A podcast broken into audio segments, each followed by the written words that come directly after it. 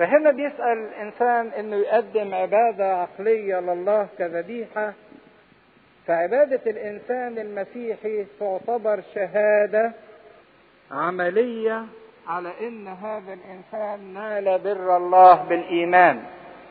يعني تعتبر الترجمة العملية الفعلية لبر الله في حياتي. لأن ما ينفعش أكون أنا اتبررت ونلت عطايا الروح القدس ونعمة ربنا ويظل سلوكي زي ما هو. قلنا مرات كتيرة إن الأعمال بتاعتنا ليست سبب للخلاص ولكن الأعمال هي ثمرة الخلاص.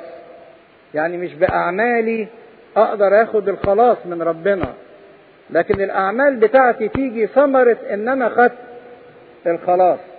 إذا كنت خلصت فعلا واتمتعت بعمل ربنا لازم يظهر فيا الثمر. لازم يطلع فيا الثمر. والثمر ده هيطلع من خلال العبادة اللي أنا بقدمها لربنا. العبادة اللي بقدمها في الكنيسة العبادة اللي بقدمها لله لابد إنها تثمر تلك الثمار الصالحة. كان زمان في العهد القديم العبادة مركزة في خلال تقديم ذبايح زي ذبيحة الخطية ذبيحة المحرقة ذبيحة الاسم تقدمة القربان. كان دي الطريقة اللي بيعبد بيها شعب إسرائيل ربنا. كان بواسطة الذبائح. والذبائح دي كانت عبارة عن حيوانات ميتة مذبوحة مش حيوانات حية. وكانت الحيوانات دي غير عاقلة غير ناطقة. لكن اللي مطالبين بيه بقى دلوقتي في العهد الجديد مش إن إحنا نقدم حيوانات ميتة. ده بيقول قدموا أجسادكم ذبيحة إيه؟ حية عاقلة ناطقة. بتفهموا إيه اللي بتقولوه لربنا وبتقدموه لربنا. في العهد القديم كان الحيوان اللي يقدم لازم يكون بلا عيب. ما فيهوش مش أعرج ولا أعوج ولا فاقد للنظر. كان لازم تبقى الحيوان اللي يقدم لله بلا عيب صحيح وطاهر مش أي حيوان كمان. لازم يكون من الحيوانات الطاهرة زي الحمل وزي الأبقار. فبنفس الوضع الله يطالب إذا كنا عايزين فعلا نشهد عملي على النعم اللي هو ادهلنا والعطايا اللي ادهلنا إن تكون عبادتنا بالأجساد بتاعتنا عبارة عن ذبيحة حية مرضية مقدسة عبادتنا العقلية أمام الله. عشان كده العبادة ما بتبقاش بشوية مظاهر بالجسد فقط إن الواحد يجي يسجد بجسده أو إن الواحد يتكلم بلسانه أو يرتل بصوته ولكن تبقى من خلال حياة وسيرة مقدسة ما فيهاش لوم ما فيهاش عيب في طهارة وفي نقاوة باستمرار. دي العبادة اللي ربنا عايز يقبلها منا. عبارة عن سيرة مقدسة حياة طاهرة بلا عيب. تقول لي ما إحنا بنغلط كتير في حياتنا على الأرض؟ أقول لك بردك علشان تبقى عبادتك طاهرة ومقدسة اغتسل باستمرار وتنظف باستمرار. علشان كل ممارسة روحية انت تعملها كعبادة لله تبقى ممارسة روحية عبادة طاهرة مقدسة.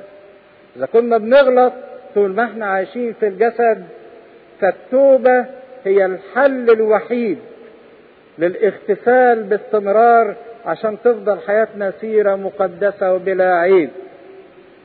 قداسة مش معناها إني أكون بلا خطية. لكن القداسة أنا لا تحسب علي خطية وعلشان ما تحسبش علي خطية لابد بالتوبة وبالتناول باستمرار وبالإعتراف ان أنا أغتسل لكي ما أتقدس ولكي ما أتطهر. فهنا ربنا بيقول لنا أنا عايز منكم حياة مقدسة وسيرة بلا عيب وإذا كان بولس بيقول لهم فأطلب إليكم أيها الإخوة برأفة الله إنكم تقدموا اجسادكم ذبيحة حية مقدسة مرضية. هو ما بيطلبش بترجي ولا بتوسل لكن بيطلب باسم ربنا اللي دعي علينا وباسم الإمكانيات اللي ربنا اداها لنا وبحق هذه الإمكانيات. أطلب إليكم أيها الإخوة برأفة الله أن تقدموا. وكلمة تقدموا هنا كلمة تختص بعمل الذبيحة أصلا في العهد القديم. مش تقدموا يعني تعطوا لا. كلمة تقدموا فيها معنى التقرب والرفع. زي ما كان الإنسان بيقدم ذبيحة في العهد القديم هي نفس كلمة التقديم في العهد الجديد. إنه يقدم جسده بل يقدم حياته كلها كذبيحة عوض عن الحيوانات الميتة. اشمعنى طلب الجسد بالذات؟ من ضمن الحاجات اللي طلب إن إحنا نقدم فيها الجسد لأن الجسد هو المظهر الخارجي ومجال عمل النفس ومجال عمل الروح. ده اللي بيبان في الإنسان هو الجسد. إذا كان الجسد طاهر ومقدس ده يعني إن النفس تقدست والروح تقدست أيضا وظهرت فين؟ في أعمال الجسد وفي رغباته وفي أفكاره وتصرفاته. لأن في واقع الأمر هذا الجسد اللي قدم عنا ما هواش جسد حيوانات زي العهد القديم لكن ده كان جسد المسيح. طب وجسد المسيح عبارة عن إيه؟ مين يقول؟ جسد المسيح ده عبارة عن إيه؟ لا قال مناولة الجسد والدم أوكي لكن دول بيمثلوا إيه فينا؟ جسد المسيح إحنا. جسد المسيح إحنا. مش إحنا أعضاء جسد المسيح. الكنيسة دي هي جسد المسيح. كأن الكنيسة اللي هي موطن العبادة ومركز العبادة للمسيح هو إحنا. فاللي عايز يتقدم بيقول قدم جسد. ده الجسد اللي عايزه الله كذبيحة. جسد المسيح اللي هو عبارة عن إحنا اللي أعضاء هذا الجسد. لأن إحنا فيه فينبغي إن إحنا نقدم حياتنا من خلال المسيح كذبيحة لله مش نقدم حياتنا خارج المسيح لأن خارج المسيح مش ممكن تكون فيه ذبيحة مقبولة. ذبايح العهد القديم كلها كان ربنا بيبص لها وبينظر لها على أساس إن هي رمز لمين؟ للمسيح. لكن بدون ما كانت ترمز للمسيح ما كانش ممكن ربنا يبص لها. لأن زي ما بيقول في العبرانيين لا يصر بدم ذبائح وتيوس وعجول. ربنا يعني مش إله دموي يحب منظر الدم. لكن الله كان بيقبلها لأنها رمز لذبيحة المسيح اللي هيقدمها بجسده. عشان كده إحنا بنتقدم من خلال جسد المسيح. وده فرق بين الناس اللي موجودين خارج جسد المسيح ملهمش علاقة بالمسيح لكن بيعملوا أعمال صالحة بيدوا الفقراء بيرحموا الناس بيصلوا بيصوموا ما بيأذوش حد. كل الحاجات دي مقبولة هنا بس في العالم لكن ليست مقبولة أمام الله. والله يعطي مكافأتها في العالم. لكن الذبيحة الوحيدة اللي بتبقى مقبولة هي اللي بتقدم من خلال المسيح. عشان كده بدون المسيح مفيش قبول. تقول لي فلان مش مسيحي لكن بيعمل أعمال كويسة وإنسان كويس أقول لك ياخد أجرته على الأرض. الله مش بظالم هيكافئه لكن هيكافئه على الأرض. لكن ملوش قبول فوق في السماء. عشان كده بطرس لما قال ليس باسم آخر ينبغي به أن نخلص إلا باسم ربنا يسوع المسيح. كان الذبيحة المقبولة الحياة اللي بتقدم من خلال المسيح مش من خلال أعمال الإنسان الذاتية. عشان كده أنا بصلي لربنا عايز صلاتك تقبل كذبيحة صلي وأنت مستخبي في المسيح. عشان كده كل صلاة نصليها نختم بالمسيح يسوع ربنا وكأننا مستخبيين فيه. كل صوم عايزه يبقى مقبول كذبيحة صومه من خلال المسيح مش من خلال تجويع الجسد. لما بنقول المسيح صام عنا يبقى إحنا بقينا صايمين فيه. فأي صوم خارج المسيح ربنا ينظر إليه إنه مجرد تعذيب للجسد لكن ما يقدرش يقدمنا لربنا. فهنا التقديم يعني الرفع إنسان بيرفع حاجة لربنا زي ما كان الكاهن بياخد الذبيحة ويرفعها ويرددها ترديدا أمام الله في العهد القديم. تقديم هنا تعني التقريب إنه بيقرب حاجة لربنا وبيقرب لربنا من خلال الحاجة اللي بيقدمها. معنى التكريم إنه بيكرم ربنا من خلال التقدمة اللي بيقدمها. عشان كده في القداس قبل ما بنعمل في بداية القداس وفي نهاية القداس يبقى في هذه الطلبة صلوا من أجل هذه القرابين المقدسة. قرابين يعني حاجة بتقربنا. هذه القرابين المقدسة وتقدماتنا والذين قدموها. إن ذبايحنا دي تبقى من خلال المسيح فعشان كده تبقى تقدماتنا كلها مقبولة. إزاي الإنسان يقدم جسده ذبيحة لربنا ذبيحة حية؟ تقول لي مش معقول همسك الجسد ده وأذبحه. أقول لك تذبحه لأ لأن ربنا عايز الذبيحة تبقى ذبيحة حية مش ميتة. مش عايزنا إن إحنا نقطع أعضائنا أو نقطع أجسادنا ونقدمها له أو نحرقها بنار على المذبح. لأ ده ربنا عايزها ذبيحة حية. واقدر أقدم حياتي ذبيحة حية لربنا من خلال حاجتين قالهم قبل كده بولس الرسول في الرسالة. ففي إصحاح ستة عدد 13 نرجع كده نفتكر الآية دي تاني. إصحاح ستة عدد 13 رمية ستة 13 يقول ولا تقدموا أعضاءكم آلات إثم للخطية. بل قدموا ذواتكم لله كأحياء من الأموات وأعضاءكم آلات بر لله. يبقى هقدر أقدم جسدي من خلال حاجتين. من خلال أول حاجة تقديم الأعضاء كآلات بر. وتاني حاجة أقدم الذات لله. بصوا للآية تاني. قدموا ذواتكم. وقدموا أعضاءكم. آلات إيه؟ بر. فكلمة قدموا هي هي نفس تقديم الذبيحة.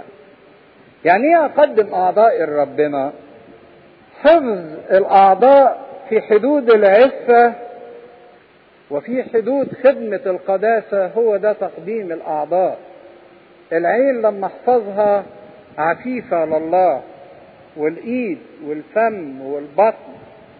لما أحفظ طهارة أعضائي وقداسة أعضائي. وما استغلهاش في الخطية يبقى أنا كده بقدم أعضاء جسدي لربنا ذبيحة. لما أدور عينيا عن إنها ترى شر أو تشتهي شر كده أنا بقدم عينيا ذبيحة لربنا. لما بقدم عينيا ذبيحة لربنا لما بمسك إيدي من إنها تعمل أذى أو تعمل خطية. كده أنا بقدم إيدي لربنا. لما بمسك رجلي من إنها تذهب لمكان شر أو إنها تشنكل حد وتعفر حد أنا كده بقدم رجلي ذبيحة حية لربنا. مش المعنى الضيق زي ما بعض الناس افتكروا إن عينيا عصرتني أروح أقلعها. لا ربنا مش عايز عضو ميت مقلوع. لكن ربنا عايز عضو حي مقدس ذبيحة حية فأول حاجة تقديم الأعضاء في تقديم للجسد. تاني حاجة تقديم الذات ذواتكم. تقدموا ذواتكم على مستوى الذبيحة. الذات دي هي اللي بنسميها إيجو الأنا اللي بيتعالى بيها الإنسان وبيتعظم في عينين نفسه وكل واحد باستمرار مركز على ذاته وعلى نفسه. أنا أنا أنا أنا. إزاي يعملوا فيا كده أنا؟ إزاي يقولوا لي كده أنا؟ إزاي ما يدونيش أنا؟ وحتى لو حصلت له مشكلة يبقى صعبان عليه الأنا. إزاي ده يحصل فيا؟ الأنا اللي باستمرار الإنسان بيميل إنه يعظمها ويضخمها ويمجدها. دي الذات دي أخطر ما يمثله الجسد. الاعتداد بالذات. والعناد والمقاومة والتشبث بالرأي والخصام والتحزب والتعصب والشهوة كل دي حاجات موجودة في الذات وبتنعكس على الجسد أيضا. وإذا بحثنا وراء كل المشاكل اللي بيعيشها الإنسان وكل الخطايا اللي بيصنعها الجسد هتلاقوا إن الذات هي اللي وراها. إذا كنا عايزين نقدم الجسد ذبيحة لابد أن نقدم الذات. عشان كده السيد المسيح قال اللي عايز يجي لي ويجي ورايا أهم حاجة يعملها إيه؟ ينكر ذاته. يحمل صليبه ويصب عليه الذات. لأن الذات دي تضيع كل حاجة مش بس في الخطية والشهوة والجنس والدنس. لا دي الذات دي ممكن كمان تستغل الأعمال الكويسة زي الصوم والصلاة والخدمة والاجتماعات. وبدل ما تكون ذبيحة حب لربنا تبقى كله تمجيد للإيه؟ للذات للنفس. يعني الواحد بيثبت ذاته على حساب الأمور الروحية.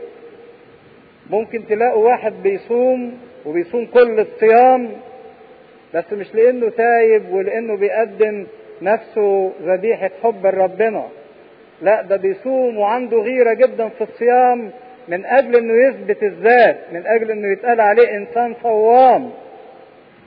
شفنا دي كانت مشكلة اليهود ومشكلتنا باستمرار. كانوا يحبوا يصلوا مش تقديم عبادة لله لكن عشان يظهروا للإيه؟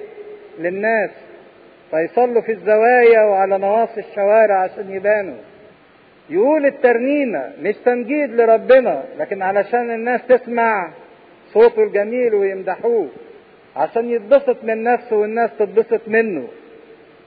حتى الذات في الأمور اللي بنقدمها الروحية بتضيع علينا الحاجات دي.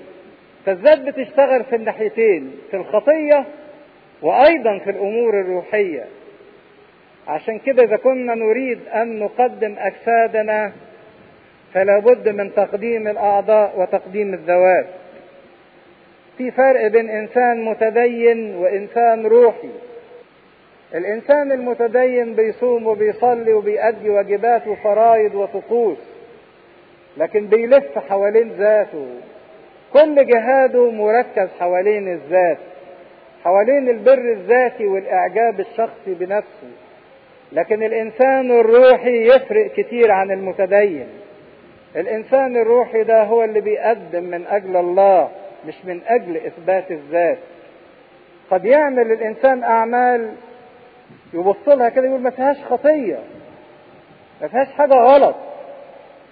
لكن في واقع الأمر الأعمال دهيت من أعمال الذات ومن أجل الذات وبدوافع من الذات مش بالروح. زي مثلا الصلاة زي الخدمة. ممكن الإنسان بيخدم لكن علشان يثبت نفسه عشان يحس بقيمته يحس بذاته. تقول لي هي الخدمة غلط. الخدمة في حد ذاتها مش غلط. ولكن لو تحولت الخدمة إلى إثبات للذات ولو تحولت الصلاة لإثبات للذات يبقى الإنسان ده ما بيقدمش حاجة لربنا ده بيقدم لنفسه بيقدم لنفسه. بص تلاقوا الواحد في البيت يقف يصلي لوحده عمال يصلي وهو يتاوب وهو زهقان وعمال يحط رجل ويشيل رجل. لكن هاتوه يقف يصلي كده ويقود مجموعة يا سلام على الروحانية والصوت الحنين والصوت الجميل اللي يطلع من الإنسان. هو اسمه إنه بيرنم تقول لي هو الترنيم غلط والصلاة غلط؟ في حد ذاته مش غلط ده شيء مطلوب. لكن لما يتحول لإظهار الذات ولإثبات الذات هنا منتهى الخطورة. يبقى الإنسان ده ما بيقدمش نفسه ذبيحة بما يتفق مع اللي اداهوله الله في الخدمة. طول ما الإنسان ليه دور ونشاط عمال موجود في الكنيسة وفي الخدمة بيعمل حفلة بيعمل رحلة بيبدع في شيء يجي باستمرار. لكن يجي علشان يسمع كلمة لخلاصه صعب صعب قوي هو بيشتغل من أجل إظهار الذات والإحساس بالقيمة إنه يحس إنه ليه قيمة. فيعيش مع ربنا من أجل هذا الإحساس لكن في واقع الأمر هو ملوش علاقة أصلا بربنا. فهنا تقديم الجسد يعني الجسد كله يعني الحياة كلها. الأعضاء والنفس. فإذا كانت الفلسفة اليونانية بصت للجسد بالذات وقالت إن الجسد ده عبارة عن كوخ محبوسة فيه النفس لكن لو النفس تحررت من الجسد تستطيع إنها تعمل عجائب وأهوال. فاحتقروا الجسد وخدوا عداوة من الجسد إن الجسد ده بيحب قدرات النفس. لكن هنا المسيح بيصلح الفكر إن الجسد مش شر. لكن الجسد يقدس لكي ما يقدم لله يبقى لسكن حلول الايه؟ الروح القدس. عشان كده أنا ما بحتقرش جسدي وما بكرهش جسدي وما بذلش جسدي. لكن أنا بقدس هذا الجسد احفظ نقاوته وطهارته وعفته عشان اقدمه لربنا ذبيحة حية. فهنا كلمة الجسد تعني الأعضاء. تقدم لربنا تحفظ طاهرة لربنا. النفس والذات تنكر ذاتها وتعطى لله. الروح أيضا تتطلع إلى الله وإلى الحياة الأبدية. بكده الإنسان يقدر يقدم نفسه ذبيحة. شفنا في رمية ستة إن المسيح طلب الإنسان العتيق. وإن في ثلاث حاجات بتشتغل في الإنسان. الخطية القوة الغلابة اللي تجبر الإنسان. الإنسان العتيق اللي هو مجموعة الأشياء اللي ورثها الإنسان من ابوه آدم اللي بتميل للشر وللخطية وبتميل ناحية الخطية. وفي جسد الخطية اللي هو الجزء الملموس والظاهر اللي بتنفذ فيه الخطية إرادتها. فالخطية كقوة تجذب الإنسان العتيق الإنسان العتيق يؤمر الجسد فيعمل الخطية. وقلنا إن المسيح في عمله المسيح طلب الإنسان العتيق اللي بيميل ناحية الخطية.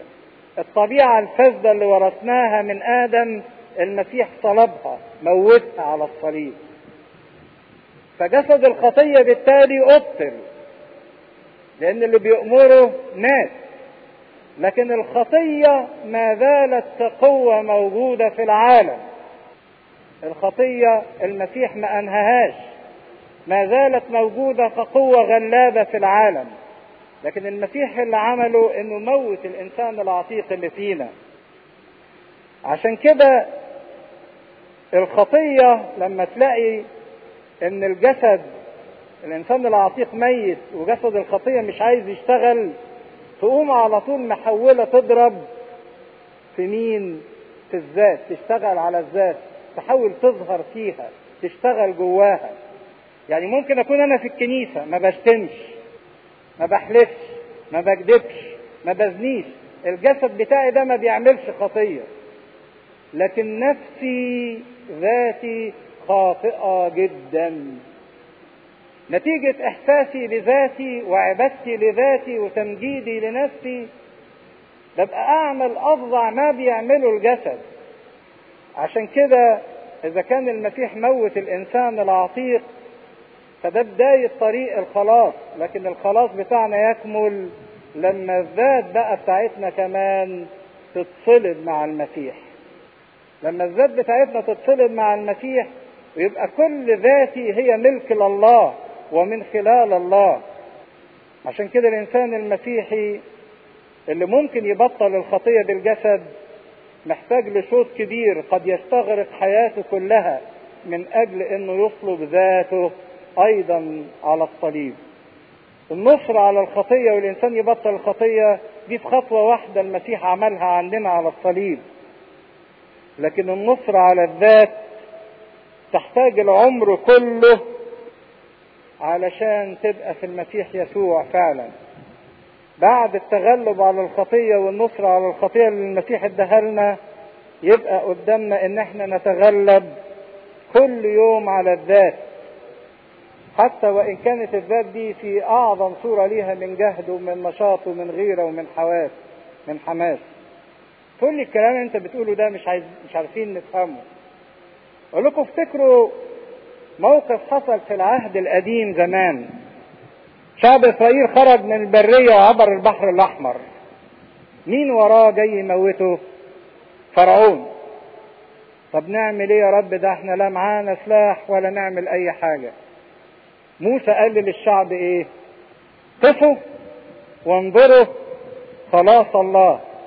ما عليكوش حاجة مش هتقدروا تعملوا حاجة. كل اللي أنتوا تعملوه إنكم تقفوا وتستنوا خلاص ربنا. وربنا تمجد واداهم النصرة على فرعون بالرغم ان هم ما عملوش حاجة. دخلوا برية سينا. مشوا فيها شوية بصوا لقوا جاي عليهم جيش اسمه عماليق. جيش ضخم وصعب وناس جبابرة. قالوا خلاص إحنا كل اللي علينا نعمل زي المرة اللي فاتت نقف ونستنى. خلاص ربنا. قال لهم لا يا حبيبي. اطلع يا موسى على الجبل وهات يشوع انتخب منه جيش يحارب الله هو انت رجعت في كلامك يا رب؟ اشمعنى المرة اللي فاتت حاربت عنا وإحنا صامتين؟ الرب يقاتل عنكم وأنتم صامتون والمرة دي بتقول لنا انزلوا حاربوا. طب ما تحارب عنا زي المرة اللي فاتت. أهو ده بالظبط اللي عمله المسيح. على الصليب المسيح انتصر على فرعون على الخطية. بس عماليق اللي هو بقى يرمز للذات ودي حاجة ضخمة جدا. دورك انت بقى تنزل تحاربها. بعملك انت انك تحارب هذه الذات. تقول لي أجيب قدرة منين؟ هقول لك بردك من ربنا. موسى واقف على الجبل فارد ايديه وكان كل ما يصلي كل ما الجيش ينتصر ينزل ايديه الجيش ينهزم. يبقى برضك انت هتغلب ذاتك بقوة ربنا بس انت اللي لازم تحارب مش هتقف ساكت لأن غلبة الذات دهيت الله هو اللي بيديك فرصة إن انت تغلبها. لكن غلبة الخطية وإبطال جسد الخطية ما كنتش تقدر تعمله فرعون ما كنتش تقدر عليه. لكن دلوقتي بقى معاك الإمكانيات إنك تحارب عماليق من دور إلى دور. فهنا النصر على الخطية بركة عظيمة في حد ذاتها إلا إنها تعتبر الحد الأدنى والأقل للاختبار المسيحي لأن الاختبار المسيحي لازم يكمل بالنصر على الذات. فهنا تقديم الجسد ذبيحة من خلال تقديم الأعضاء لربنا وحفظ طهارتها ومن خلال تقديم الذات أيضا. وهنا يبقى السلوك بالروح بقى اللي ليه السيادة وده يتضمن مش بس الابتعاد عن الخطية لكن يشمل أيضا التخلي عن الذات وأعمال الذات. أخطر حاجة إن إحنا نكون روحيين من حيث المعرفة من حيث المعلومات ولكن نكون نفسانيين من حيث السلوك. أخطر حاجة إن إحنا نكون روحيين من حسب بحسب المعرفة بس. عندنا معرفة روحية لكن من حسب السلوك إحنا انفعاليين بنتبع الذات والرغبات. وده اللي بيفسر لنا شوية نبقى فرحانين في الطريق الروحي وفرحانين بربنا وشوية تانية مكتئبين ومتضايقين وقرفانين وملين ومش عايزين نعمل حاجة. لأن إحنا ما زلنا نفسانيين. 12 من عدد واحد. فأطلب إليكم أيها الإخوة برأفة الله أن تقدموا أجسادكم ذبيحة حية مقدسة مرضية عند الله عبادتكم العقلية. ولا تشاكلوا هذا الدهر بل تغيروا عن شكلكم بتجديد أذهانكم لتختبروا ما هي إرادة الله الصالحة المرضية الكاملة. فإني أقول بالنعمة المعطاة لي لكل من هو بينكم ألا يرتئي فوق ما ينبغي أن يرتئي بل يرتئي إلى التعقل كما قسم الله لكل واحد مقدار من الإيمان. نعمة الله الآب تكن معنا. أمين. شفنا في الإصحاحات اللي فاتت قبل كده عطية الله للإنسان سواء من تبرير أو من فداء أو من مصالحة أو من تقديس أو من تمجيد. وشفنا المعطلات اللي بتعطل بر الله في حياة الإنسان وهم عدم الإيمان وعدم الطاعة. وابتدى يتكلم في إصحاح 12 عن الجزء العملي في الرسالة إيه موقفي تجاه العطايا اللي ربنا ادهاني؟ ربنا اداني الحاجات دي كلها طب أنا هعمل بيها إيه؟ هسلك بيها إزاي؟ فابتدى في الإصحاح ال 12 الجانب العملي أو السلوكي في حياة الإنسان اللي اتبرر بنعمة المسيح وبعمل المسيح كيف يسلك في هذا العالم وفي هذا الكون؟ وكان أول حاجة حطها بولس الرسول فيما يفعله الإنسان المسيحي تجاه عطايا الله اللي أعطاها له هو إنه يقدم جسده ذبيحة حية مقدسة. جسده بمعنى حياته كلها الجسد والنفس والروح. وكنا وقفنا المرة اللي فاتت عند إزاي الإنسان يقدم جسده ذبيحة لله ربنا مش عايزنا نموت أجسادنا بإن إحنا نذبحها ونقدمها له لا لأن هو بيقول قدموا أجسادكم ذبيحة حية. فقلنا إن الجسد يقدم ذبيحة حية عن طريق حاجتين الإنسان بيقدمهم. أول حاجة أعضاؤه. بدل ما هي بتخدم الإثم والخطية والنجاسة تصير تخدم وتبقى آلات بر لله تصنع حياة البر وتمجد المسيح. يبقى الإنسان يقدم جسده من خلال يعفف نظره يعفف سمعه يعفف إيديه يقدس حياته يقدس قلبه يقدس الأعضاء ويجعلها آلات بر. وتاني حاجة شفناها من خلالها يقدم الجسد ذبيحة اللي هي تقديم الذات تقديم النفس. وإذا كنا قلنا إن ممكن الإنسان حاليا لأن المسيح أبطل جسد الخطية إنه ما يعملش خطية بالجسد ما يسرقش ما يكذبش ما يحلفش. لكن بيخطئ بطريقة أخرى بيخطئ من خلال الذات. وقلنا قد نكون إحنا إناس متدينين بنصوم وبنصلي وبنعمل حاجات كويسة بالجسد لكننا لسنا روحيين. وفي فرق بين الإنسان المتدين والإنسان الروحي. في فرق بين المؤمن الروحي والمؤمن النفساني اللي بيعيش الحياة الروحية بطريقة نفسانية انفعالية بواسطة المشاعر فقط. فالسلوك بالروح لا يتضمن فقط الابتعاد عن الخطية بالجسد إن الجسد يكف عن فعل الخطية لكن بالدرجة الأولى أيضا السلوك بالروح يعني التخلي عن الذات. الذات اللي كل واحد بيبقى متمركز حواليها وبيعبدها حتى لو صام وحتى لو صلى فهو بيصوم ويصلي من أجل إثبات الذات. وحتى لو خدم فهو بيخدم من أجل إن إثبات الذات. إنه لقى حاجة حلوة أو حاجة ناجحة بيعملها ونجح فيها فبقى مستمر فيها. لكن ما بيخدمش لأنه مقاد بالروح لأنه بيمجد ربنا لأنه في علاقة حية بينه وبين ربنا. فالشيطان إن ما ضربناش بخطايا الجسد يضربنا بالخضوع للذات. ودي اللي بيقولوا عنها الآباء الضربات اليسارية والضربات اليمينية. الضربات اليسارية هي إنسان بيخطئ بالجسد بيعمل السلبيات الضربات اليمينية إنسان يخطئ بالإيجابيات يعني يعمل كل حاجة كويسة ويعمل كل حاجة صح لكن يعملها بطريقة خطأ. عايز تصوم؟ ده شيء إيجابي وكويس. عايز تصلي؟ ده شيء إيجابي وكويس. لكن صوم وصلي مش من أجل علاقة حية بينك وبين ربنا من أجل إنك تثبت لنفسك وللآخرين إن أنت كويس وإن أنت يعني ليك مواهب كويسة. فأخطر شيء في الحياة الروحية هي إن إحنا نكون روحيين من حيث المعرفة فقط بينما نكون نفسانيين انفعاليين من حيث السلوك. عندنا معرفة روحية بالعقل.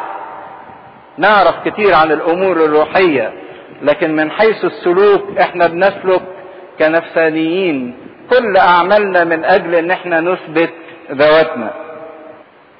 حقيقة أن الجسد والنفس والروح دي تركيبة موجودة في الإنسان. الجسد بيغل في النفس والنفس بتغل في الروح. والجزء الظاهر في الإنسان باستمرار هو الجسد لكن اللي بيحرك الجسد هو النفس. بالظبط زي ما أنتم فاكرين خيمة الاجتماع في العهد القديم. خيمة الاجتماع كانت متكونة من ثلاث حاجات. حد فاكرهم؟ دار الخارجية ده الجزء اللي كل الناس شايفاه. وبعدين القدس وبعدين قدس الإيه؟ الأقداس. الدار الخارجية تحيط بالقدس والقدس يغلف قدس الأقداس. وكأن الدار الخارجية دي ترمز للجسد اللي باين من بره والقدس ده يرمز للنفس وقدس الأقداس ده يرمز للإيه؟ للروح. اللي مفروض إن الروح هي اللي يبقى ليها ال upper hand على النفس وعلى الجسد. لكن مشكلة الإنسان المؤمن النفساني اللي عايش بالانفعالات وعايش من أجل ذاته ويثبت بره الشخصي إن النفس هي اللي بيبقى لها أبر هاند على الجسد وعلى الروح. النفس هي اللي بتبقى مسيطرة. ودي حاجة خطيرة جدا. عشان كده من كان من ضمن الشروط الأساسية اللي حطها المسيح لكل واحد عايز يجي وراه إن هو لازم ينكر نفسه عشان تظل القيادة للإيه؟ للروح مش للنفس. النفس تسيطر على الجسد في حاجة من الاثنين إما الجسد ده يعمل أعمال شريرة تتفق مع أهواء النفس الشريرة أو تسيطر عليه بطريقة خفية ان تخليه يعمل أعمال كويسة. بس الأعمال الكويسة اللي هيعملها دي من أجل تمجيد ومدح الإيه؟ النفس. وقد تسيطر أيضا النفس على الروح. يبقى الإنسان بيعمل كل الأعمال الروحية لكن من أجل هدف نفسي. من أجل عقد نفسية جواه. عشان كده تبص تلاقوا ناس كتيرة جوه الكنيسة. وهي جوه الكنيسة مش لأن ليها علاقة روحية حية مع ربنا لأنها بتطلع عقدها النفسية في الكنيسة. اللي مش قادر يثبت نفسه في العالم ولا في أسرته جه هنا في الكنيسة قدر يثبت ذاته وعمل عملين كويسين الناس مدحته يحب بقى باستمرار يجي. الكنيسة. ليه؟ لأن بره الكنيسة مش حاسس إنه ليه قيمة. لكن جوه الكنيسة بيقولوا له يا أنكل ويا أستاذ وبيحبوه وبيحترموه. فبقى مرتبط بالكنيسة مش من أجل المخلص اللي خلصه. هو مرتبط بالكنيسة من أجل النجاح اللي حققه في حياته. أهو ده المجال اللي نفع فيه. ده المجال اللي نجح فيه. فبقى ماسك فيه. الكلام ده خطير. لأن زي ما هنشوف إن في ناس كتيرة بتبقى جوه الحياة الروحية وجوه الحياة الكنسية لكن ما تعرفش حاجة عن المسيح وملهاش أي اختبار بالمسيح. وده اللي بيفسر لنا في أوقات كتيرة نسمع في الكنيسة ونسمع من الخدام إن الإنسان اللي بيصلي بينال فرح وبينال سلام وبينال هدوء وبينال تغيير في حياته. وإحنا نقعد نصلي ولا لاقيين فرح ولا لاقيين سلام ولا لاقيين تغيير في حياتنا. السر مش في الصلاة. السر في إن إحنا عايشين الصلاة بطريقة نفسانية ليست طريقة روحية. وده اللي بيفسر لنا كيف نصلي وكيف نأتي إلى الكنيسة وفي نفس الوقت نكون فاقدين للسلام. أبونا عشرات المرات يقول سلام لجميعكم. ونتلقى هذه العطية من السلام آلاف المرات. لكن نخرج وإحنا فاقدين السلام والنفوس مضطربة والأفكار مشوشة والضمير تعبان والحياة مزعجة جدا. إذا كنت عايز أعرف إن كنت عايش حياة نفسانية ولا حياة روحية حقيقية في بعض العلامات اللي تدل إن الإنسان عايش حياة نفسانية ولا حياة روحية فعلا. فصفات الإنسان النفساني اللي عايش من أجل ذاته. أول صفة إنه بيحب باستمرار إن تكون أعماله وإنجازاته واضحة وقدام كل الناس وممجدة من كل الناس. يعني مثلا ادى فلوس يبقى عايز كل الناس تعرف إنه ادى فلوس. صلى صلاة عايز كل الناس تعرف إنه صلى صلاة.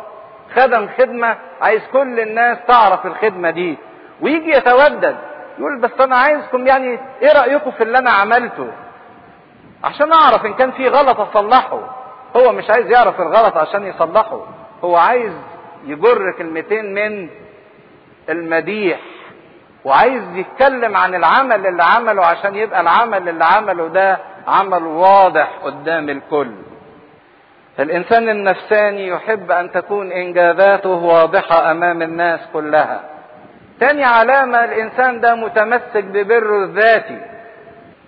وده يبان إن لو واحد جه وبخه بكلمة أو نقده نقد حاد يبتدي يحزن ويكتئب ويثور. وممكن إنه يبطل خدمة وممكن إنه يبطل يجي الكنيسة لأن في حد نقده لأن هو متمسك ببره الذاتي.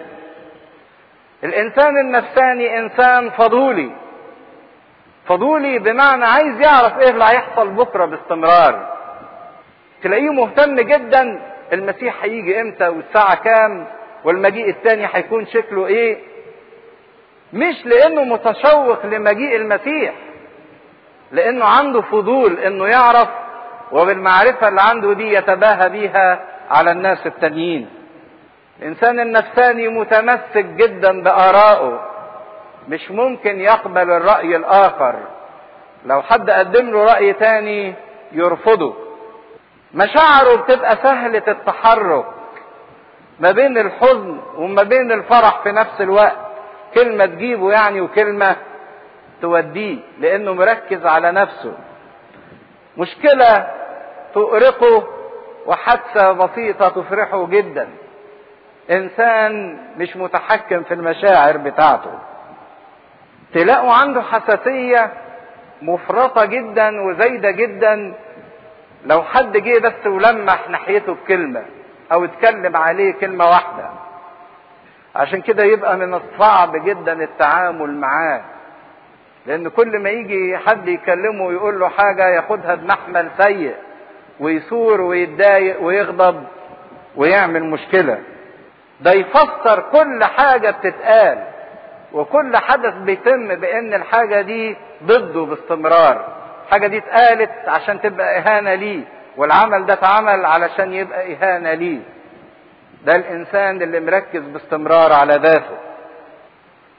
وفي نفس الوقت إذا كان هو ما بيقبلش النقد من الآخرين ومش عايز حد ينقده فهو بارع في دينونة الآخرين في إنه ينقد الآخرين ويدينهم. وباستمرار عايز يشوه صورتهم علشان تبقى صورته هي الكويسة. ما أحسن حاجة إن أنا أبين نفسي بيها حلو هي إن أطلع كل اللي حواليا وحشين عشان يبان الجمال بتاعي. قد يكون حماسي في الأمور الروحية في الخدمة وفي الصلاه لكن المشاعر هي اللي بتحركه مش حب الله هو اللي بيحركه. يعني باختصار شديد الإنسان النفساني اللي بيعمل من أجل ذاته هو الإنسان اللي مش بيفكر في رب الخدمة لكن بيفكر في الخدمة نفسها. بالظبط زي مرثا اللي المسيح قال لها أنت تهتمين وتضطربين لأجل أمور كتيره عمالة تخدمي يمين وشمال بينما نسيتي تخدميني أنا. ده بالعكس ومش خدمتنيش وبس ده أنت كمان جاية تدينيني جاية تقولي لي أما تبالي وكأنه ولا همك سايبني أشتغل لوحدي وأختي قاعدة جنبك وأنت سايبها. عشان كده الإنسان النفساني هو اللي بيخدم الخدمة ما بيخدمش رب الخدمة. وده يبان في سلوك ناس كتيرة إنه يدوهم عمل في الكنيسة تبص تلاقيهم في منتهى النشاط. حفلة رحلة ترتيب شيء معين يجي من بدري. لكن ما يجيش يسمع درس كتاب ما يجيش يحضر صلاة ما يجيش إن هو يتلقى كلمة لخلاص نفسه. لكن يجي وممكن يجي في عز الظهر وعز الحر ويسيح من العرق لو هو هيعمل عمل يثبت بيه نفسه. فبكده نبقى عرفنا إزاي نقدم الذبيحة من خلال تقديم الأعضاء من خلال ذبح الذات. وذبح الذات ده هو التخلي عن الذات. إن أنا ما بقاش مركز على ذاتي لكن تركيزي كله يبقى على شخص الرب يسوع ومن أجل الرب يسوع. اللي لسه في الإصحاح اللي فات قايل لأن منه وبه وله كل الأشياء. بصوا كده للعدد الأولاني في رومية 12 وطلعوا صفات الذبيحة. حاطط مجموعة صفات للذبيحة اللي بيطالبنا إن إحنا نقدمها لربنا. أول حاجة إنها ذبيحة حية. صحيح إحنا متنا عن العالم وعن الخطية لكن إحنا مش أموات إحنا أحياء لله في المسيح. عشان كده ذبيحة المسيح مش ذبيحة ميتة ذبيحة المسيح ذبيحة حية. وإحنا موجودين في المسيح تبقى إحنا كمان ذبيحتنا حية في المسيح وبالمسيح. لأن إحنا بنقدم من خلال المسيح ونقدم بالمسيح وفي المسيح وللمسيح. منه وبه وله. يعني المسيح هو كل حاجة. إحنا منه وبيه وليه. ذبيحة حية مقدسة. مقدسة يعني إيه؟ مخصصة مكرسة لله. مش لحد تاني. ما تقدمش لإنسان آخر ولا تقدم للذات ولا تقدم للشهوة ولا تقدم للعالم. لكن تقدم لله فقط هذه الذبيحة. ثالث صفة مرضية. كان زمان في ذبائح العهد القديم ذبيحة اسمها ذبيحة محرقة.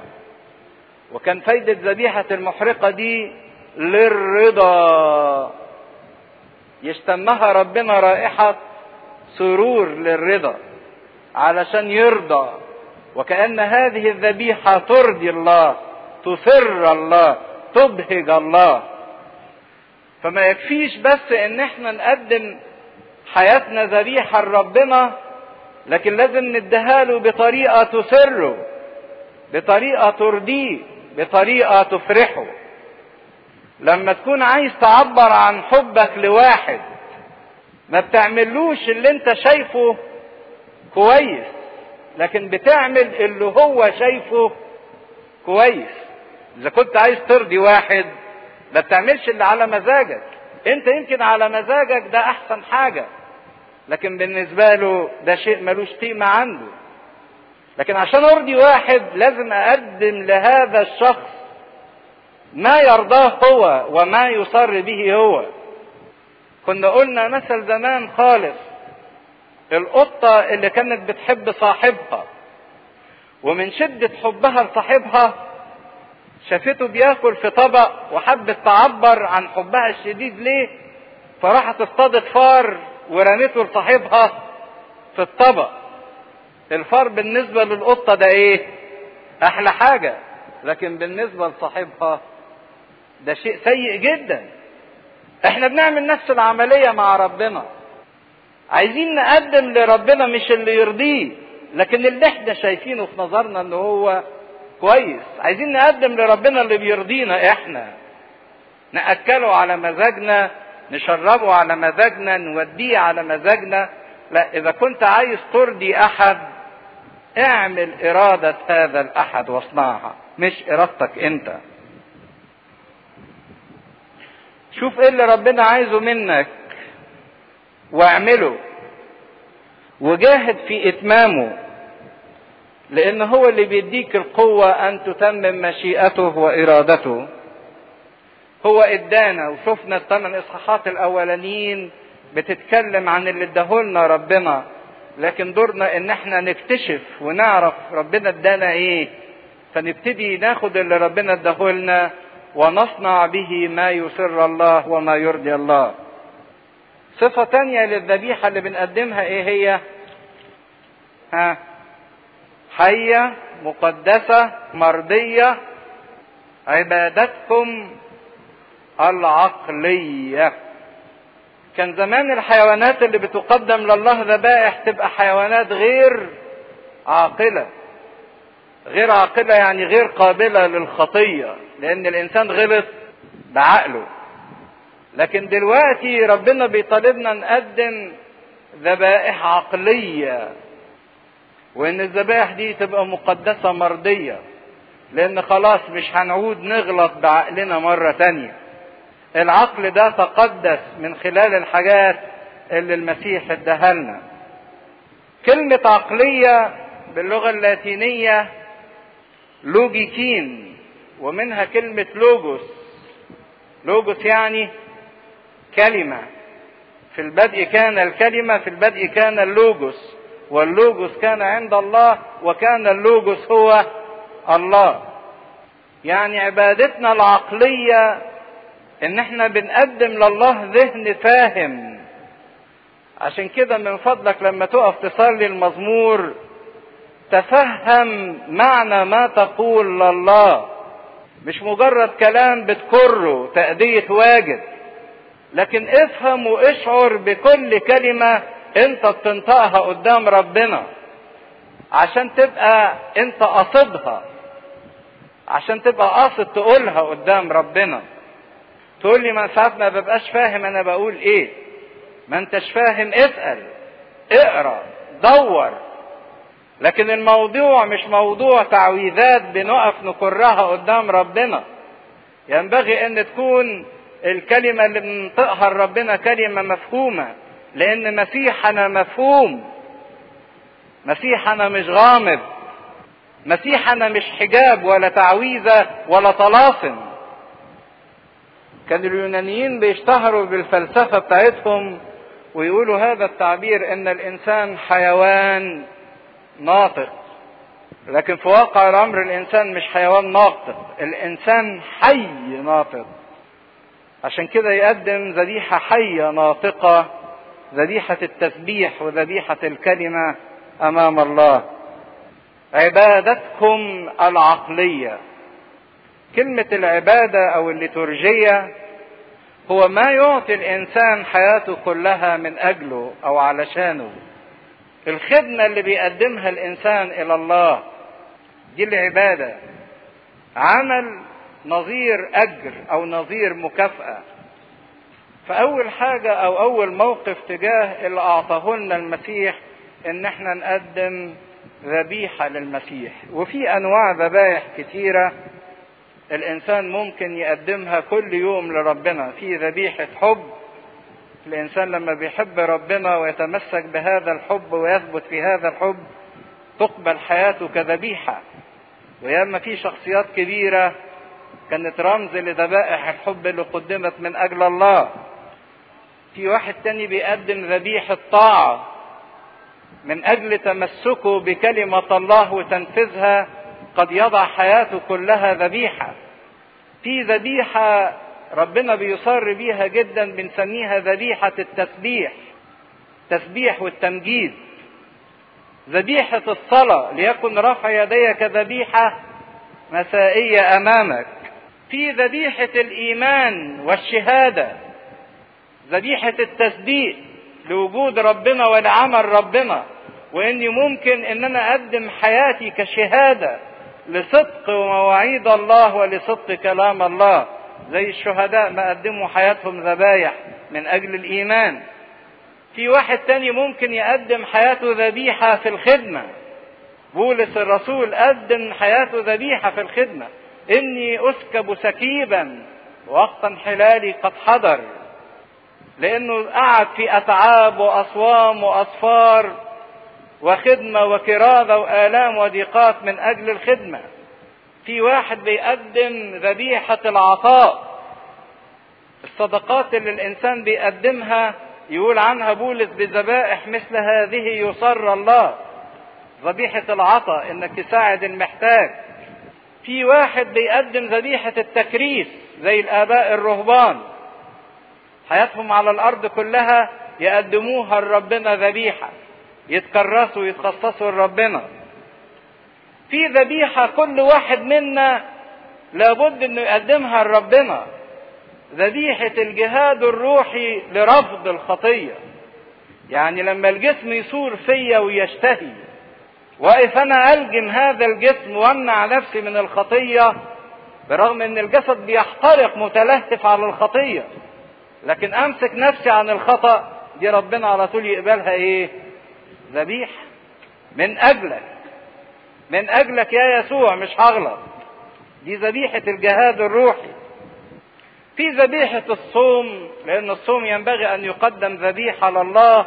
في ذبيحة الصلاة. كل أنواع العبادات دي ذبائح تقدم لله. ففي أنواع كثيرة للذبايح. وشفنا أن في صفات للذبيحة التي تقدم أنها تكون حية مقدسة مرضية عقلية. تقول لي بيقول إن إحنا نقدم ذبيحة مقدسة مقدسة يعني مخصصة لله نظيفة ما فيهاش خطية لكن واقع الأمر إن إحنا بنغلط كتير وبنعمل الخطية مرات كتير. يبقى كده الإنسان مش ممكن يقدم حياته ذبيحة مقدسة لله.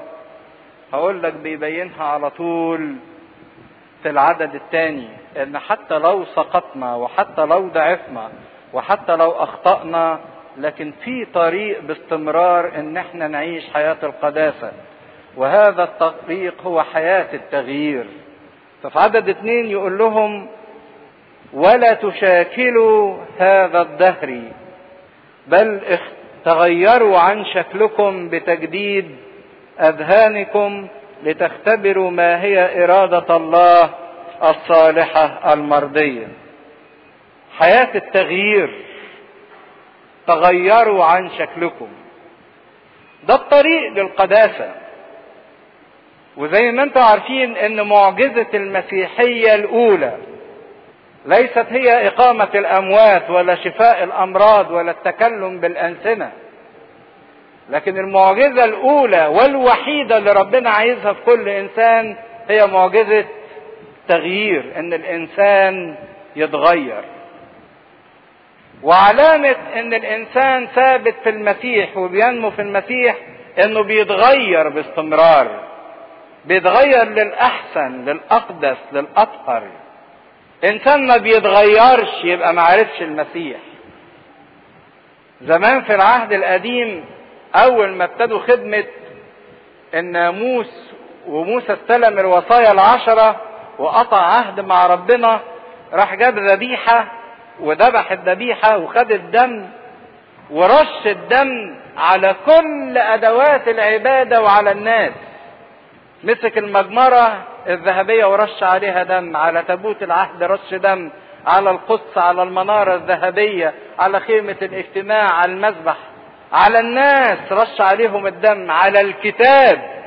اللي هيقروا منه التوراة رش عليه الدم.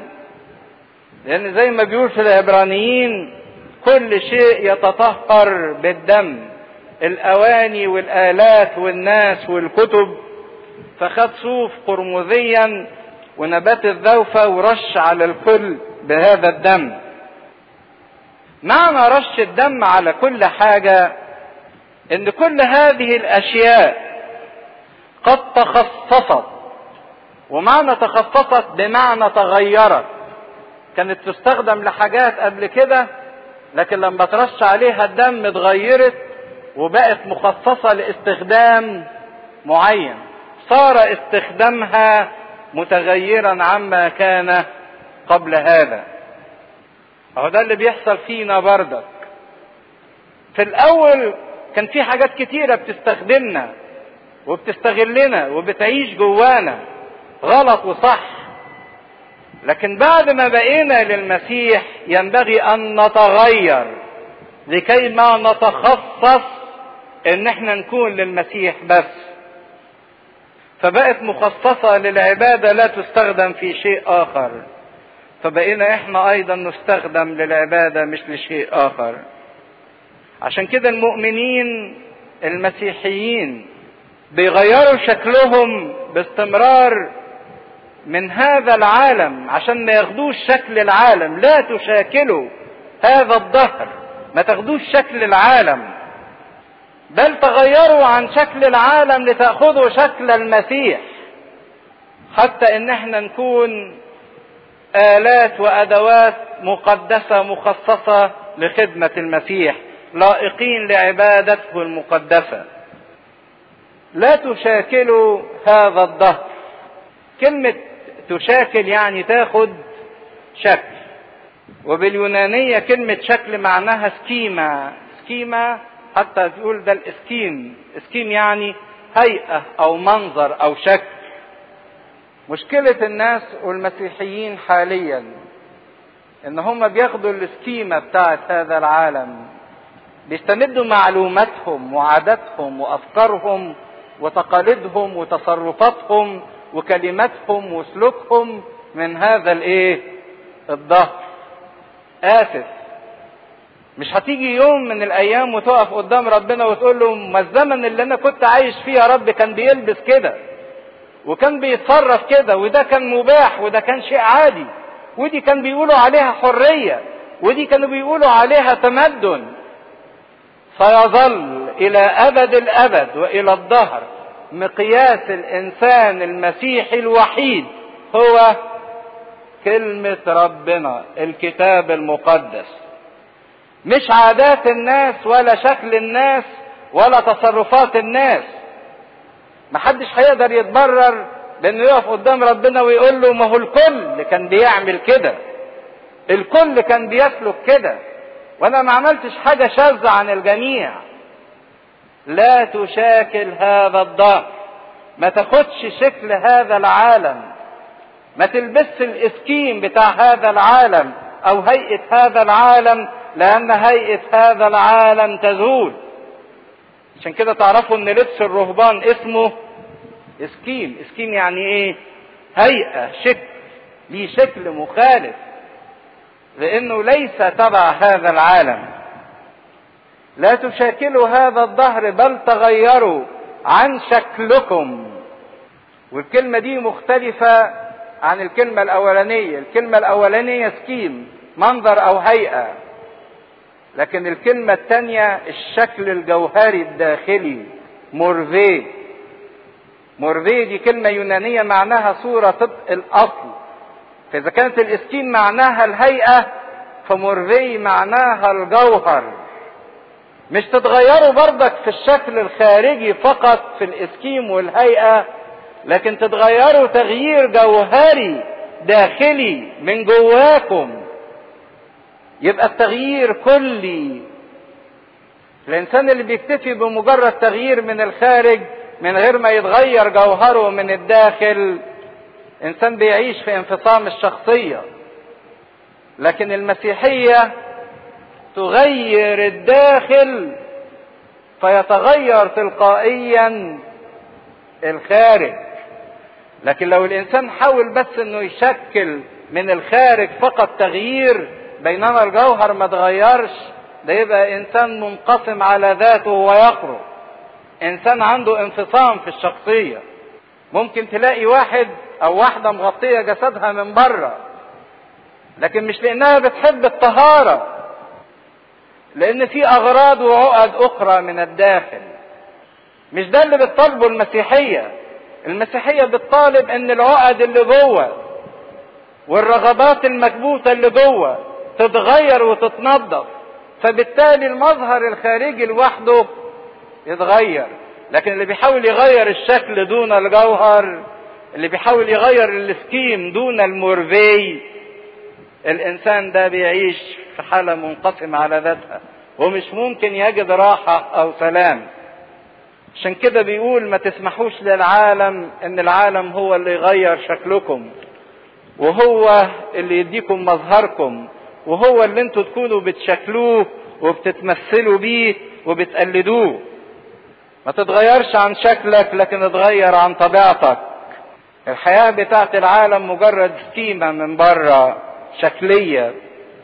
لكن الفضيلة والقداسة ما هي الشكل من الخارج بل كيان حقيقي من الداخل. طب بجيب منين القوة اللي تخليني ما أشاكلش هذا الظهر وهذا العالم؟ وأستطيع إن طبيعتي هي اللي تتغير مش مجرد شكلي من بره توزع على حضراتكم كتاب اسمه تغيروا عن شكلكم بتجديد أذهانكم. تغيروا عن شكلكم لابونا القمص متى المسكين. هقرا لكم بعض العبارات منه بسرعة لكن ده يبقى تدريب لينا أو واجب لينا إن إحنا لما نروح نعيد قراءة هذا الكتاب بتدقيق وبتفصيل. لأنه في سر التغير بتاعنا. كيف يستطيع الإنسان أن يتغير عن شكل هذا العالم بتجديد الذهن والطبيعة؟ ففي صفحه خمسه بعنوان بيقول حتميه التغيير المستمر في الحياة المسيحية. يعني موضوع التغيير ده شيء حتمي وهذا التغيير يظل مستمر. مش بيحصل مرة وينتهي.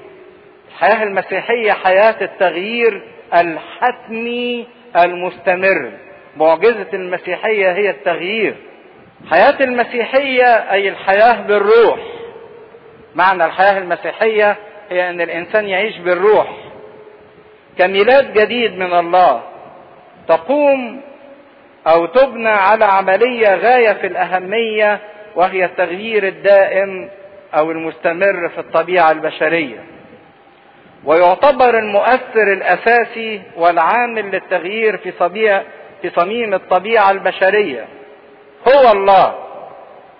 اللي يقدر يغير هو الله. أول عامل في حياة التغيير ربنا نفسه هو اللي يغيرنا. وذلك بالفعل المباشر للروح القدس.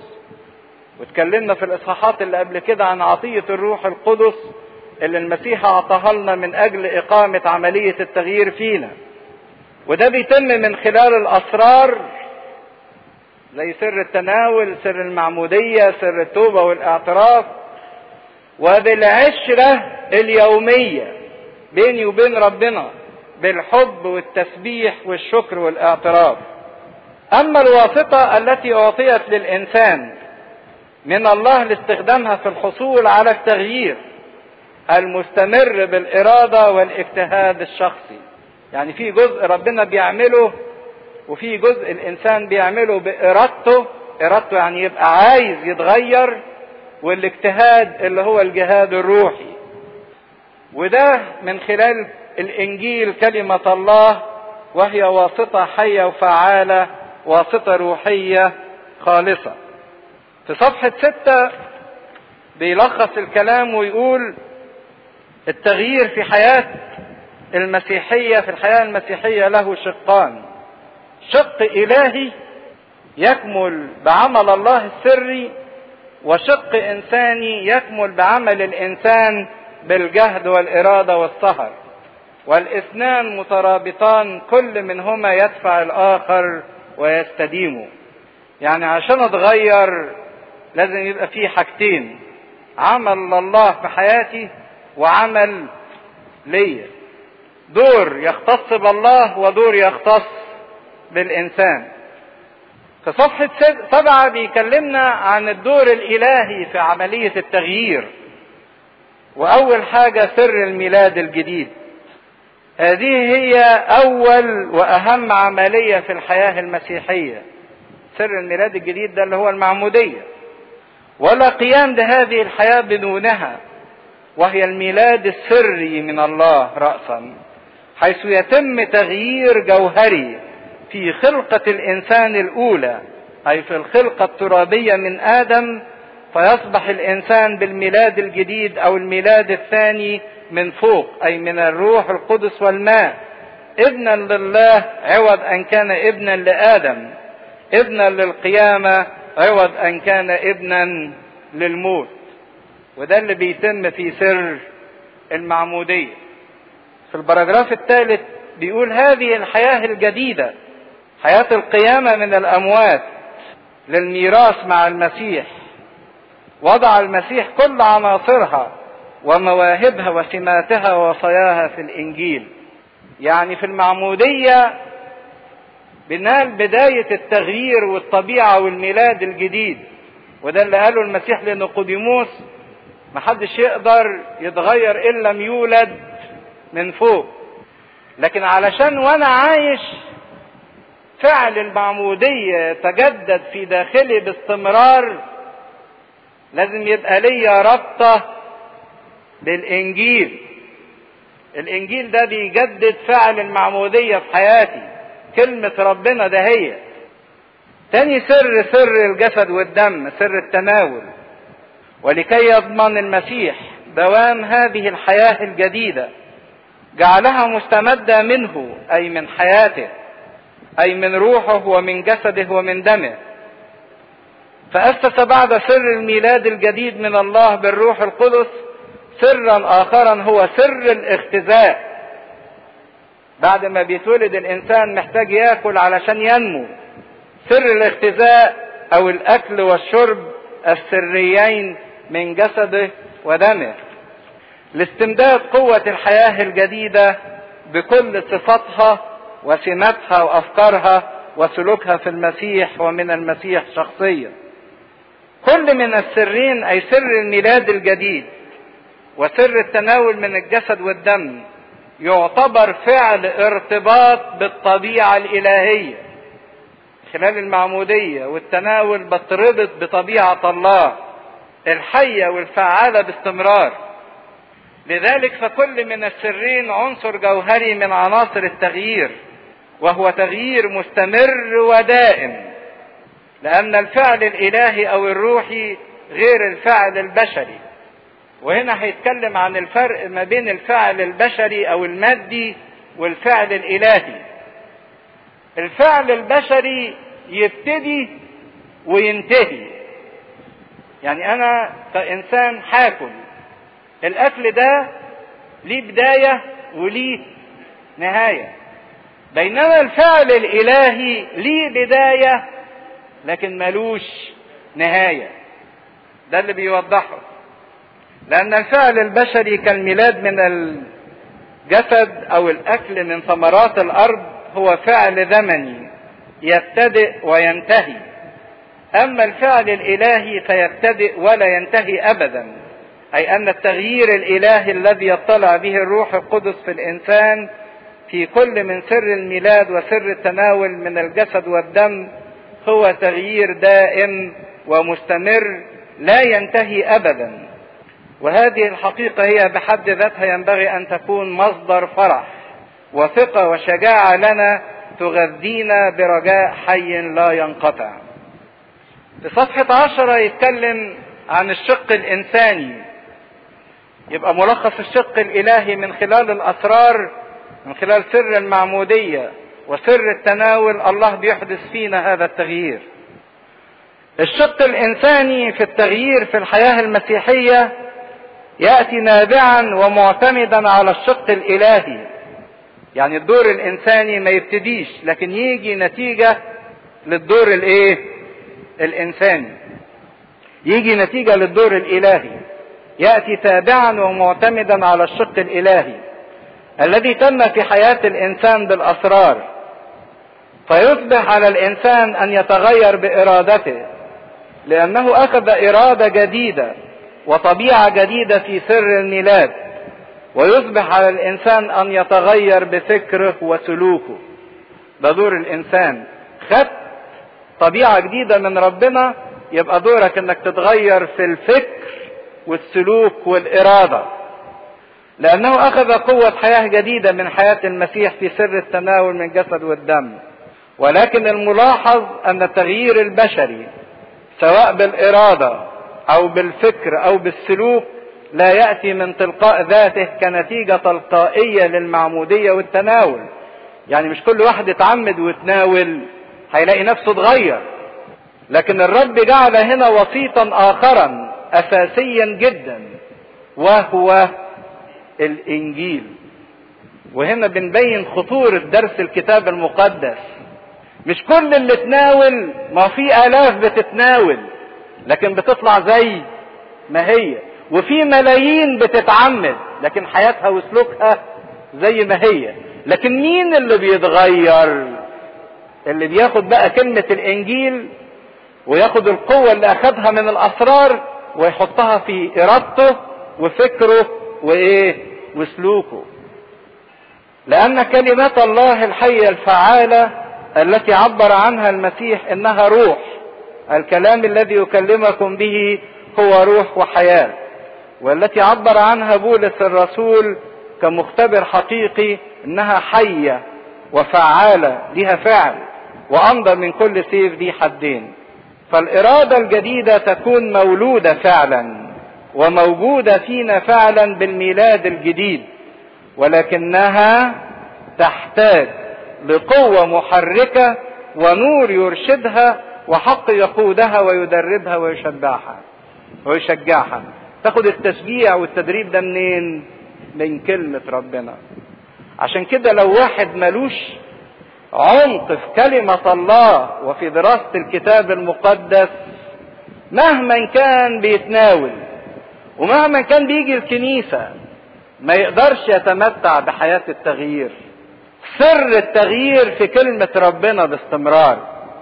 في صفحة 11 في البراجراف الأخير يقول ويكون السلوك الروحاني الحر بحسب المسيح والروح موجودا وفعلا في كياننا كنتيجة حتمية للاشتراك في صميم حياة المسيح وجسده ودمه بالتناول ولكن هذا السلوك يكون في حاجة إلى فعل يحركه ويطلقه بدون قيود وبدون خوف وبدون تعثر بسبب العادات والخطايا القديمة التي اعتاد عليها السلوك. أما قوة الفكر الجديد وقوة السلوك الجديد فهي كامنة في الإنجيل وفي كلمة الله الحية الفعالة. بعدين في الشطر اللي ورا كده جمع كل الآيات اللي في الكتاب المقدس اللي بتحض الإنسان على إنه يتغير. ودي هسيبها لكم إن أنتوا تدرسوها وتقروها لأن ما من رسالة وما من كلمة ربنا إلا وتلاقوها بتتكلم الإنسان وبتدفعه إنه يتغير بخلال هذه الكلمة. في صفحة 27 بيكلمنا عن إزاي نستوعب كلمة ربنا فتقودنا للتغيير. طريقة استيعاب كلمة الله لإحداث التغيير. لأول وهلة حينما نقرأ هذه الوصايا ونواجه مطالبها الضخمة تغيروا عن شكلكم اخلعوا الإنسان العتيق البسوا الإنسان الجديد. أميتوا أعضاءكم. كل هذه الوصايا. في كلمات قليلة دون شرح أو توضيح الوسيلة نقف حيارى طب نعمل إيه؟ إزاي نخلع العتيق ونلبس الجديد؟ ولكن حينما نسترجع النماذج التي استطاعت أن تنفذ هذه الوصايا وتنال بالكامل كل مطالبها نجدهم عشرات الألوف بل وعشرات الملايين. في كل جيل وعدد